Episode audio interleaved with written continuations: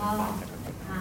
ขอขอบคุณอัพไลน์ที่เปิดโอกาสนะคะ เพชรไนท์นะคะ เพชรการซีดีวรรณาชยสิทธิ์นะคะ อัพไลน์บอกว่าความสำเร็จนะคะ ในชีวิตไม่ได้อยู่ที่การกระทำทำงานหนักเท่านั้นนะคะ แต่ขึ้นอยู่กับการเลือกตัดสินใจต่างหากนะคะ ก็ครอบครัวตัวอย่างเลยนะคะ เป็นทั้งผู้สอนแนวทางการสร้างธุรกิจนะคะ และแนวคิดการใช้ชีวิตนะคะ แล้วก็ถ้ากระชับมิตรที่ผ่านมานะคะ ใครได้ไปนะคะ เราจะรู้สึกว่า center เรานะคะ งานเราแบบครบทุกอย่างจริง ๆนะคะ upline เรามอบให้ทั้งความรักค่ะความสุขนะคะ เป็นตัวอย่างในทุกๆด้านเลยค่ะ ขอเสียงปรบมือให้กับดรวิทันและดรจินนาพรเจเดชค่ะ ค่ะก็ก่อนที่จะเข้ามาทำแอมเวย์นะคะ อันนี้ก็เป็นกิจการของสามีนะคะ ต้องพูดถึงก่อนเพราะว่าคนนี้คือนำแอมเวย์เข้ามาในบ้านเลยนะคะ ก็ ก่อนหน้าเนี่ยก็จะแบบเนี่ยค่ะทำตู้เติมเงินมือถือหยอดเหรียญนะคะ เมื่อเมื่อสมัยก่อนนะคะ แล้วก็ติดตั้งกล้องวงจรปิดนะคะ ตามโรงงานต่างๆนะคะ แล้วก็ติดตั้งกล้องในเหมืองถ่านหินนะคะ แล้วก็เนี่ยจดทะเบียนร้านค้านะคะ แล้วก็วางระบบออฟฟิศนะคะจบจบปอโทนะคะ แล้วก็เป็นอาจารย์สอนคอมพิวเตอร์ด้วยนะคะ แล้วก็ซื้อตึกนะคะ เปิดร้านอาหารและทำห้องเช่านะคะ แล้วก็ กิจการเดิมที่บ้านทุกวันนี้ก็ยังทำอยู่นะคะ เป็นร้านขายเสื้อผ้านักเรียน ซึ่งงานเนี่ยเยอะมากๆเลยแล้วก็ทำคนเดียวค่ะอ่านะคะส่วนตัวเองนะคะเนี่ยค่ะ เป็นแม่บ้านเลี้ยงลูกแบบนี้นะคะเนี่ยค่ะเนี่ยยุ่งอย่างเงี้ยค่ะ เล็กๆลูกเล็กสองคนแบบนี้นะคะ ก็ไม่ได้ทำอะไรค่ะ ก็เลี้ยงลูกแล้วก็ช่วยสามีทำเอกสารนะคะ งานต่างๆเล็กๆน้อยๆนะคะ เรียนจบมาก็ไม่ได้ทำงานประจำค่ะ อ่าก็มาช่วยงานอยู่ที่นี่เลยนะคะนั่นอันนี้คือร้านเสื้อผ้านักเรียนนะคะ ก็จะอย่างเงี้ยค่ะจะมีคนคอยอยู่หลังร้านนะคะปักปักเสื้อนะคะเช็คเสื้อเตรียมของส่งโรงเรียนนะคะ ส่งลูกค้าอย่างเงี้ยค่ะ ซึ่งแบบงานก็เยอะมากๆอยู่แล้วนะคะ วันหนึ่งนะคะสามีก็มาบอกว่าอยากทำแอมเวย์เพิ่มอืมเราก็โหงานยังไม่เยอะยังเยอะไม่มากพออีกเหรอแต่เขารู้สึกว่าเขาบอกว่าเรามีลูกสองคนน่ะงานที่ทำอยู่มันรู้สึกว่ามันยังไม่เพียงพอ ศึกษาบอกว่าต้องทำแอมเวย์เพิ่มแหละแล้วก็โอเคจะทำก็ทำแต่เราไม่ยุ่งนะอะไรอย่างเงี้ยค่ะ ซึ่งเขาก็บอกว่า เราบอกว่าอยู่บ้านเนี่ยเราแทบจะไม่คุยกับใครเลย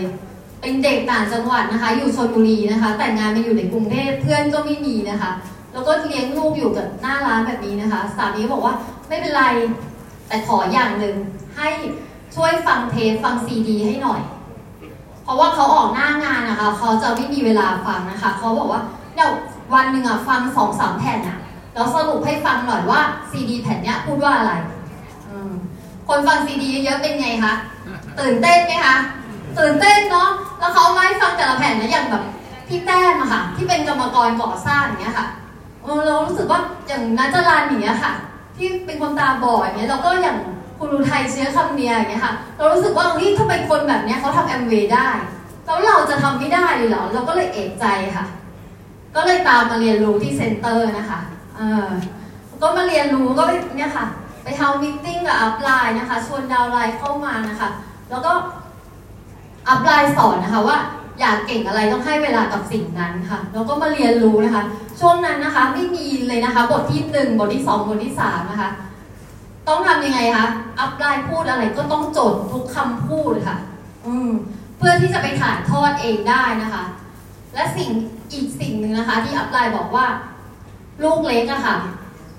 ตอนเนี้ยเขาจำไม่ได้หรอก ว่าใครป้อนข้าวเขา ใครเอาเขาเข้านอนนะคะ ขอเพียงแค่เขากินอิ่มนะคะ นอนอุ่นนะคะ อยู่ในที่ที่ปลอดภัยอะค่ะ ก็เพียงพอแล้วนะคะ ส่วนแม่นะคะ ต้องมีหน้าที่อะค่ะ สร้างความสำเร็จให้กับลูกอะค่ะ เราก็มาเรียนรู้นะคะ แล้วก็พัฒนาตัวเองเนี่ยค่ะ ไปเรียนอบรมบริษัทนะคะ แต่งหน้านะคะแล้วก็เอามาสอนดาวไลน์นะคะ มาถ่ายทอดให้กับดาวไลน์อย่างเงี้ยค่ะ จากคนนะคะที่ไม่เคยขับรถเลยในกรุงเทพอะค่ะ ก็ลุกขึ้นมาขับรถนะคะ ส่วนลูกไม่เลี้ยงแล้วค่ะ จ้างพี่เลี้ยงนะคะสองคนนะคะมามาเลี้ยงนะคะ แล้วก็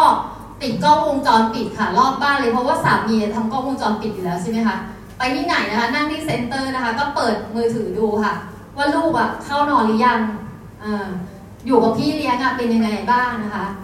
แล้วสามีก็งานยุ่งใช่ไหมคะเราเข้ามาเห็นแอมเวย์แล้วก็ออกไปทำงานเองค่ะ ไม่รอนะคะ